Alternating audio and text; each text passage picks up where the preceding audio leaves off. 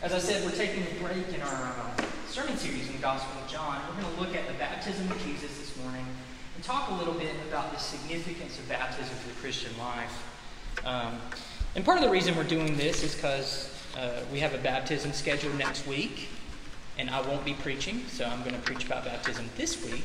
Um, that's part of the reason. But the other reason is it always does good for us to pause um, and to consider the promises of God, to stop and reflect upon them. So we'll be looking at a short passage this morning Gospel of Luke, chapter 3, verses 21 through 22. Um, this is before the ministry of Jesus really started. So if you read through the Gospel of Luke, you hear about how Jesus was born. We get a short story about him as a boy in Jerusalem. They can't find him, they find him at the temple.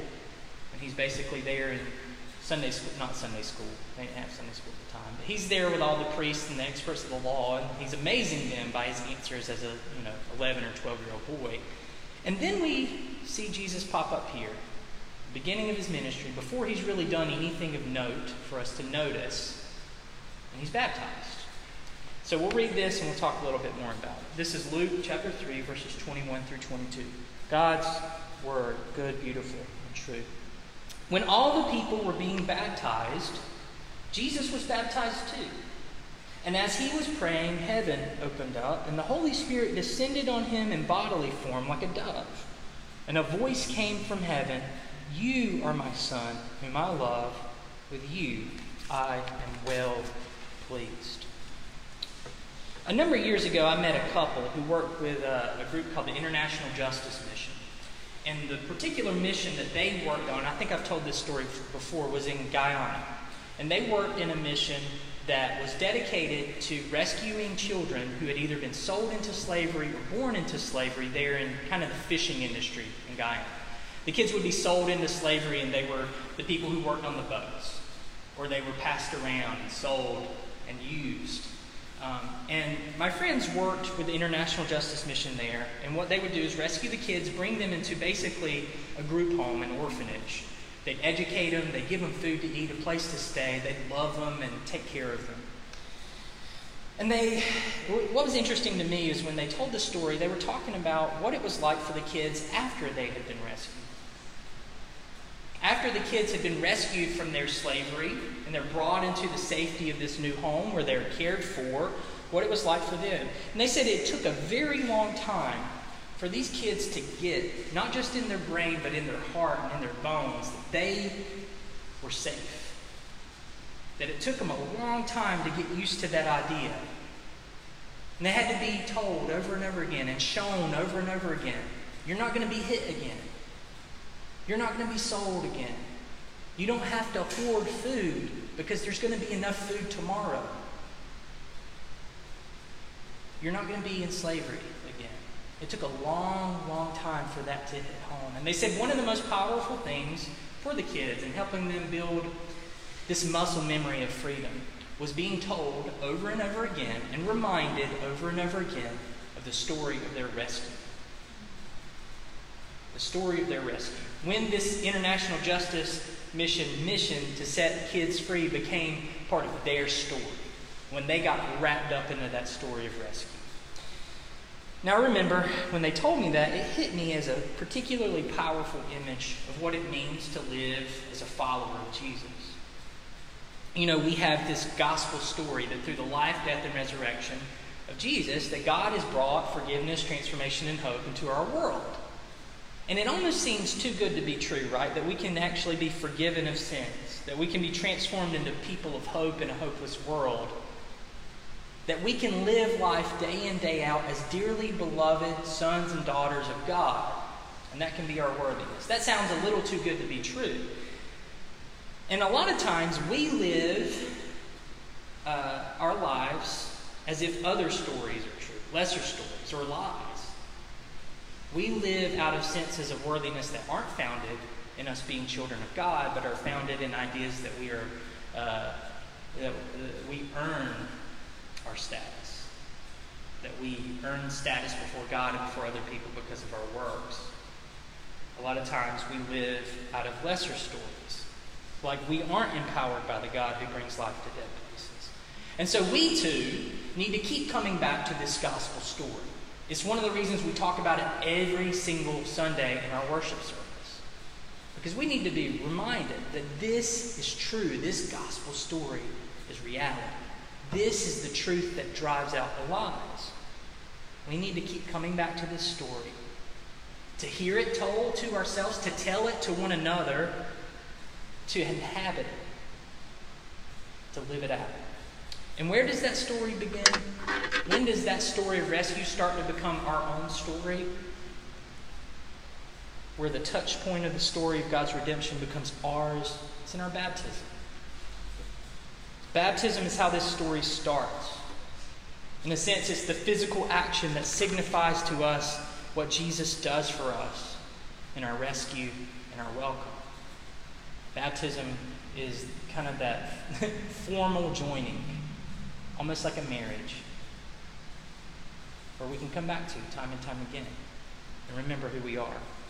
So, what I want to do this morning is look at this baptism of Jesus, talk about what it means for us, and what it can mean for us to lean upon to put our baptisms to use.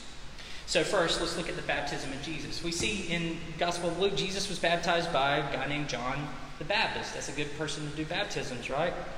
Um, he was baptized by a man named John. John had been sent with this particular mission. He was coming to the people and he was saying, Repent because the kingdom of heaven is at hand. God is getting ready to do, to fulfill the things that He's promised to do. So get ready. Turn away from the things of this world, from sin, from the lesser kingdoms that call after your allegiance. Repent, the kingdom of heaven is at hand. And one of the things he did in the midst of this preaching is he, with water, would symbolically wash the people that were coming to him. That's what baptism was. It was a symbolic washing, a cleansing, of being made new in preparation of this new kingdom that was coming. So it might be odd for us, if we know who Jesus is, that he himself would be baptized, right? He didn't have any sin to be cleansed from. He wasn't necessarily, uh, you know, trapped in a foreign allegiance to a false kingdom that he needed to turn to the king. He was the king actually coming. So we might wonder why Jesus was baptized. Well, notice in verse 21, that very first verse, it says, When all the people were being baptized, Jesus was baptized too. One of the reasons Jesus was baptized is so that he would identify with the people there in their preparation for the kingdom of God. His baptism was one of him uh, condescending to be identified with the people. Not just the people being baptized there, but also with all of us who undergo the experience of baptism ourselves. If we fast forward to Ephesians 4, Notice uh, we had that in our call to worship. It speaks not of many individual baptisms, of one baptism. It says there is one baptism to which we're all joined. And what Paul doesn't say explicitly there, but that one baptism that we're all joined to the baptism of Jesus here in Luke 3. When we are washed with water in the name of the Father, the Son, and the Holy Spirit, we are united to this experience that Jesus had here in Luke chapter 3, the baptism of Jesus. And reflect on that. In being baptized himself, Jesus, in a sense, infused our baptisms with greater significance. Because if you really think about it, Christians around the world who experience bapti- baptism, there's so many variances. Some people are baptized as infants and children before they've even had the opportunity uh, to, you know, from our perspective, to hear and understand and respond. Some people are baptized uh, uh, when they're elderly, after a long life lived. Some people are baptized in a beautiful, beautiful cathedral. Some people are baptized in a river. Some people, Declan next week, will be baptized right here in this room that we rent out for worship. There's so many variances between our individual baptisms. But the fact that Jesus here was baptized when the people came to be baptized, and that we're united to his one baptism. It infuses our individual baptisms with significance. It joins them together to be more than just splashing some water on somebody and, you know, looking at a cute kid or whatever it might be. In being baptized in himself, Jesus infused our baptisms with significance. And it means that our baptisms, wherever and however they take place, are suddenly incorporated into his and that we're joined to Jesus by grace. And that all that is his by right becomes ours by grace. And that's the point. He condescends to us to lift us up to him. He had no sin to repent of, right? That also means he had no sin to experience the punishment of. But we know that he was punished for our sin. Isaiah talks about it. He was broken for our sin. He stood in our place. He identified with us. And not just so he would have solidarity with us, like, oh, yeah, I know it's tough. He identified with us so that we might be lifted up to be identified with him. And so, as Jesus is baptized in this water in the Jordan River here, this filthy, dirty water in the River Jordan, it is infused with a grace that can wash us clean. And so that all, like I said, all that's his by right becomes ours by gift. His victory over sin becomes our victory over sin. We can claim it as our own. His resurrection unto new life becomes our resurrection in the promise and hope that our bodies are not abandoned, but they'll be raised in glory. His righteousness earned in him not sinning in Him following the will of the Father becomes our righteousness, credited to us by a gift, so that we stand before God as righteous in His sight, not wondering if sin's going to pop up and there's wrath waiting for us. No, we stand in the righteousness of Christ. All that is His by right becomes ours by grace. And so in baptism, look here verse 21, it says that heavens were opened up to Jesus. Those are heavens that are now opened up to us that we might be reconciled to the Father. And that the Holy Spirit who descended on him in verse 22 in the form of a dove is given to us. The Holy Spirit, God's empowering presence that awakens us to the new life God has for us. In baptism, the work of Jesus identifying with us begins. He identifies with us so that we might identify with him. Now, the Apostle Paul, later in the New Testament, he understands this connection. He makes it over and over again in his letters. If you've ever read some of the Apostle Paul's letters, one of the most common phrases you're going to see is in Christ, in Jesus. He talks about it over and over again that we are in Christ. This is what he's talking about.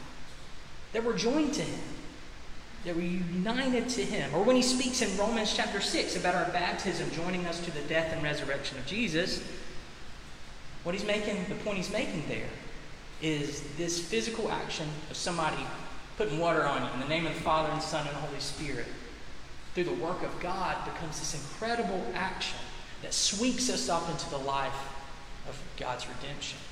It sweeps us up into this story of Jesus. And so Jesus is baptized as an identification with us so that we might identify with him and find our identity in him. And what's that identity? What's that identity? It's right here for us. Look at verse 22 a voice came from heaven You are my son, whom I love. With you I am well pleased. Our individual baptisms aren't just personal expressions of faith, they really are our initiation into the one baptism that started with Jesus. And in our baptisms, we are invited to own the story and hear these words that were pronounced upon Jesus echo out 2,000 years later, echo into our lives that we might know that we are sons and daughters of God, that God loves, and with whom he is well pleased. The Father delights in us. He delights in us. And if we ever doubt it, we can point back to our baptism, which points back to the baptism of Jesus. That voice from heaven, this is my Son, I love, with whom I'm well pleased, echoes and reverberates out to us today. Which leads me to my second point. We belong to God. We belong to God. Now, a lot of people speak of baptism as kind of like a holy self expression. The idea is this baptism is us demonstrating our commitment to Jesus. Like we've, you know, we've studiously analyzed all the claims about who Jesus is, and we understand really what we're getting into. And we say, okay, I choose to believe, and now I'm going to be baptized as an expression of my commitment. But I think to speak of baptism as primarily that, as primarily a self expression, is to kind of confuse things a bit. Why? Because baptism is not a sign that points back to me. It's not a sign that points back to me and my good intentions. Baptism, it, Guys, I don't need a sign to point me back to me. I really don't. Baptism's not a mirror. Baptism's a window. Baptism's a window or a lens through which we can see that we are pointed back to Jesus. No, baptism doesn't point, point us back to us, it points us to God. It points us to God who promises, to God who washes clean. It points to God who gives his grace. God is the primary person at work, not me. Think about it. In baptism, we're mostly passive. We're there, but the water is applied to us. The name of the Father, Son, and Holy Spirit is pronounced upon us. It's the promises of God that are in the marquee letters shining forth. We're there just reveling in grace. That's why theologians throughout the centuries have spoken of baptism as a sign and a seal of God's covenant of grace. A sign that points to Him and a seal that confirms that we are not our own, but we belong to God. We belong to God, a God that shows us in Jesus that He does not condemn us but He washes us clean. He's a God that doesn't leave us in the death of our world, but He renews us. He's a God who judges our sin justly by removing it from us and placing it upon Jesus. And in turn, He gives us His new life. New life that begins at the resurrection of Jesus, but does not end there. We are not our own, but we belong to God who brings life to dead places. And that's the sign of where baptism points us the arrow that points out from the water to this God. We belong to God. And if we belong to God, friends, that means that God belongs to us. If we belong to God, that means God belongs to us. Not as a possession, not as a genie in a bottle that we rub and he pops out when we pray and we get three wishes. But imagine this God, the transcendent and holy God, is for us. This God is our God. And we are his people. you know, it speaks about in Matthew, Jesus is Emmanuel, God with us. Imagine that. God does not wish to be God without us. God's existence through Jesus is defined by He is our God. We can call upon Him and He hears us. We are His people. Our baptisms become a seal, like, a, a, a like on a contract, a seal of this glorious truth a seal that we can look back to by faith that confirms our share in this inheritance, even when we don't feel it emotionally. So, friends, we're not beholden to our sin. We're not children destined for judgment against us. We do not belong to the worst parts of our history, whether that's something that we've done or somebody's done against us. We belong to God, the God who cleanses us. And if God cleanses us, we will be cleansed. If God begins the work, it will be brought to completion. So we don't have to walk in hopelessness and wondering if, when my good intentions run out, will this progress toward God run out? No, it won't. We belong to God belongs to us. His, his love is stronger than our selfishness, His love is older than our sin. It was set on us before we sinned. There are none that can snatch us from his hand. There is nothing in all this world that can separate us from the love of God and Jesus Christ. And in that sense, our baptisms become like a uh, reverse Chernobyl. You guys know what Chernobyl was? Happened, I think, in the late 80s. HBO did a great, actually, mini series on it a couple years ago. Chernobyl was this uh, nuclear plant in Ukraine that suddenly had a malfunction, and it became this. Uh, there was an explosion. And it became this area of fallout. The interesting thing about Chernobyl is that the worst effects of it weren't actually the moment that the explosion happened. I think there were 56 people that died related to the explosion, and that's tragic enough. But what happened in Chernobyl was suddenly this became a place that radiated poison. It poisoned the water supply, poisoned the, the, the, the natural world, poison the, the food supply.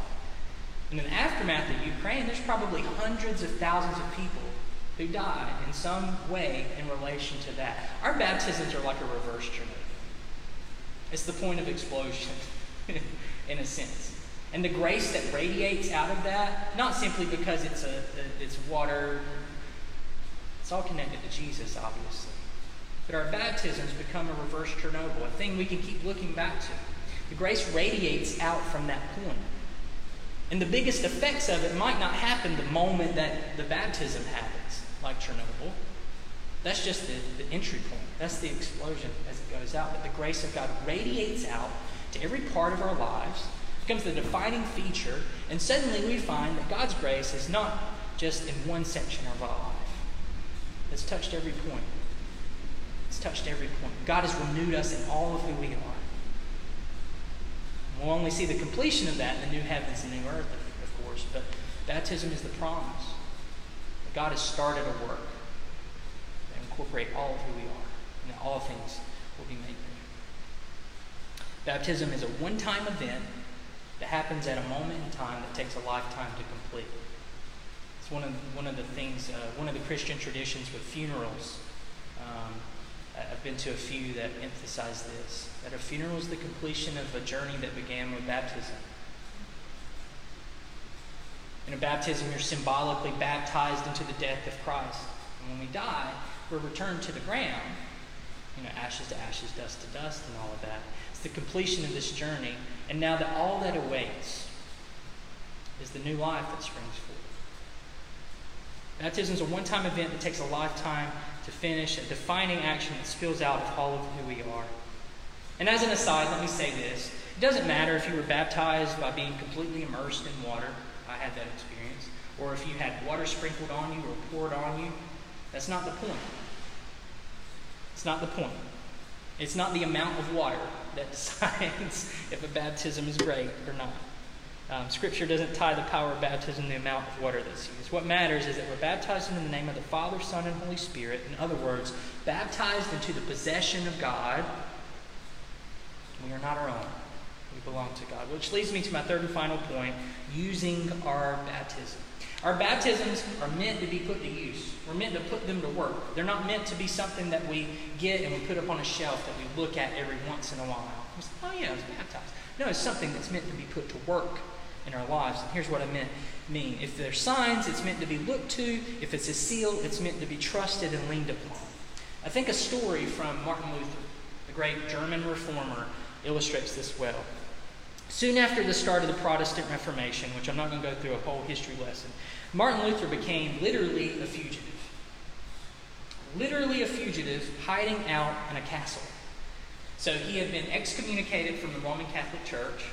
They put a bounty on his head, and he was basically anywhere in Europe he went, he was a marked man. They could arrest him, they could send him off, and possibly be executed, at least be in prison.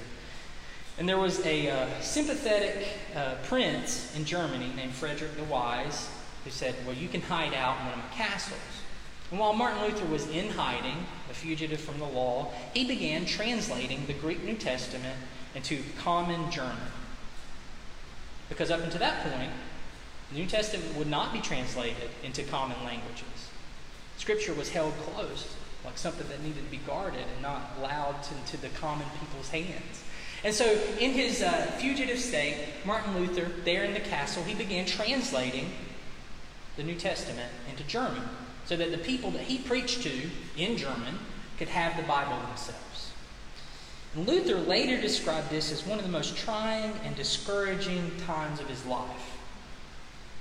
That in the midst of translating the words of life, Scripture, into German, that he was assailed by doubts, an incredible discouragement, and depression. And there were times where he described it where he, he couldn't even go on, like in his work. He just wanted to throw it down and just sit there and wallow in his, you know, I'm a fugitive stuck in a castle, I can't do anything. And the stories later were that during this incredible time of discouragement, you could hear Martin Luther's voice resounding in those castle grounds. In the midst of his depression and discouragement, he would shout, I am baptized. I am baptized. He was shouting to his doubts. He was shouting to, he literally said he was shouting at the devil. he would throw ink blots that he was using for his, you know, writing. He would throw it against the wall, which I don't recommend doing that. He would shout, I am baptized, and you would hear it echo out. Not, I was baptized. He doesn't say, I was. He said, I am baptized. What was going on here? In a time of his greatest troubles, when he certainly did not feel like a beloved son of God, right? Luther could point to what was said about him in his baptism. When he didn't feel it, he could reach by faith, even in his desperation and doubt, to the reality of what his baptism spoke to him. That it spoke a better word to him than the moment of discouragement. That it spoke a better word to him than the lies of Satan and the confusion of his own feelings. I am baptized. We're invited to the same kind of leaning upon our baptism. Now, it's not leaning upon water. It's leaning upon the promises that that baptism sets in front of us. It's leaning upon Jesus. But when I don't feel Jesus, when the good news doesn't feel like good news in that moment, when I may be wondering, did I, did I really put my faith in Jesus, or am I just going through the motions, or is this just historical circumstance and I wound up, you know, accidentally in church one time and it just became a social habit? We go, no, there were promises made to me and sealed to me in my baptism. They're mine by faith. They're mine. I am baptized. So we can lean upon the reality of our baptism in these times of great discouragement or even temptation. A better example of that isn't just Martin Luther, Jesus actually did this. If you keep reading, in the Gospel of Luke, what happens directly after the baptism of Jesus? The temptation of Jesus. Jesus goes into the wilderness and he has this incredible experience. In the 40 days, he's kind of stuck in the wilderness. And he's being tempted by Satan. And if you read through, you'll notice the first thing that Satan says to him, the first words that are spoken after God has proclaimed, You are my son, whom I love, with you I am well pleased. Satan says, If you are the Son of God, then do this. If. If you're the Son of God, then turn this stone into bread. If you're the Son of God, then jump off the pinnacle of the temple. God's angels will catch you. If you're the Son of God, if you need to prove it, you got to prove it. But how does Jesus respond? Jesus doesn't need to prove anything. Why? He doesn't have to prove himself to himself or to Satan or anybody else that he's the Son of God because it's been pronounced upon him in his baptism. He heard those words You are my Son, whom I love. With you I am well pleased. Jesus has heard these words clearly, and he doesn't need to look to his deeds to demonstrate that he's the Son of God. God has said it, it's true. And that's true for us as well. We don't have to do anything to prove to anybody, including ourselves, that we are dearly delighted in and beloved sons and daughters of God. Now, fruit's going to spring from the tree. God begins a good work in us, and the fruit's going to come out, guys. It may be a little tiny fruit that's hard to see sometimes during some seasons. The fruit will come, but we don't look to the fruit. We don't put our trust in the fruit, we put our trust in the root. That's what makes the tree. The fruit proves it, but what makes the tree is the root. And once the root, the foundation that has been pronounced upon us, and us being joined to Jesus by faith, that we are dearly delighted in sons and daughters of God who are beloved with God, uh, with whom God is well pleased. And any progress we make in life just springs out of that. It just springs out of that worthiness that's already ours in Christ. Soon we'll be adding another thing. You know, every week we have this Lord's table. We do Lord's Supper every week. And we have it right here. Soon I'm going to be adding something that's going to be in our midst every week, and it's a baptismal font. Just a little bowl of water. And we're going to use it for baptisms when we have those.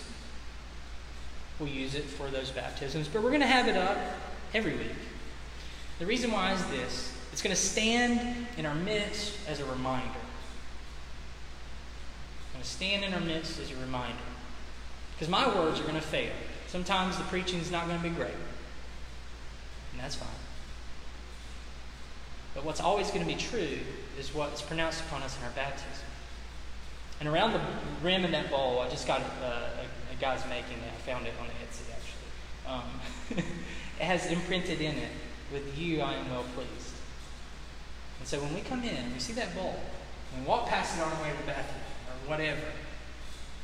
Let me say, right there. That's the bedrock. That's why I'm here. That's why I'm here. Because some grace has been pronounced upon me that I can grasp a hold of and believe. It's going to be a testimony to us of God's work in us individually and in us together as a church. Now, if you're here and you've never been baptized, I'd love to talk to you, uh, maybe over lunch or coffee or something about baptism. Baptism is not undergoing a magical ceremony. The physical waters don't save anybody. It's not what it is. There's a profound testimony to us by God, as we've said, and it really is the initiating action of following Jesus, of being welcomed into his covenant community. A physical action that points to a deeper wonderful spiritual reality of what God is up to in His church. Or if you're a parent of a child, we have some people watching this as well. If you're parent a child that hasn't been baptized, I'd love to talk to you as well. Baptism is a profound statement of God's welcome. God's welcome into His covenant community. It's a profound statement of His love that precedes even our ability to understand and respond to His grace. There's one preacher I, I read, I didn't include it here, I probably should have because I'm going to try to quote it from memory. He said, Every baptism is an infant baptism because we all come like children with nothing in our hands. We all come with nothing in our hands, only in the posture of receiving. We are all carried to Jesus. For this reason, baptism belongs to all who come to faith and to their children. The significance of baptism as an action of welcoming someone into the covenant community is uh, it's rooted in the Old Testament idea of circumcision. Colossians 2 makes that connection that we don't have to go undergo physical circumcision because we've already been circumcised, not by hands, but by being joined to Jesus in his baptism. And as an aside as well, circumcision spoke a word of being set apart as a community, but it was a word limited to men and boys. Baptism spreads out. It's a more appropriate symbol. The washing by Jesus, not just men and boys, and them you know standing instead for the for the for uh, women and girls. It's a welcoming uh, action for all. With that said, I want to leave you not with my words this morning, but these words from Titus chapter 3 for us to reflect upon before we come to the table. When the kindness and love of our God when the kindness and love of God our Savior appeared, He saved us. Not because of righteous things we had done, but because of His mercy. He saved us through the washing of rebirth and the renewal by the Holy Spirit, whom He poured out on us generously through Jesus Christ our Savior, so that, having been justified by His grace, we might become heirs, having the hope of eternal life. Let's pray. Father, I thank you for the promises that are ours in Christ that we grasp by faith in the promises that are set forth before us in our baptism. That incorporated into you, not just through a physical action, but by you reaching to us by your grace. That we can have a foundation of identity that's rooted in Christ. That we can have a sense of worthiness that will carry us through life. That we can have a motivation and a way of thriving that will not run out because it's founded in you, the eternal God. So, God, I pray that you would apply that to our hearts that you would teach us how to lean upon our baptism, meaning lean upon you day in, day out, that we might live in the existence of being your children.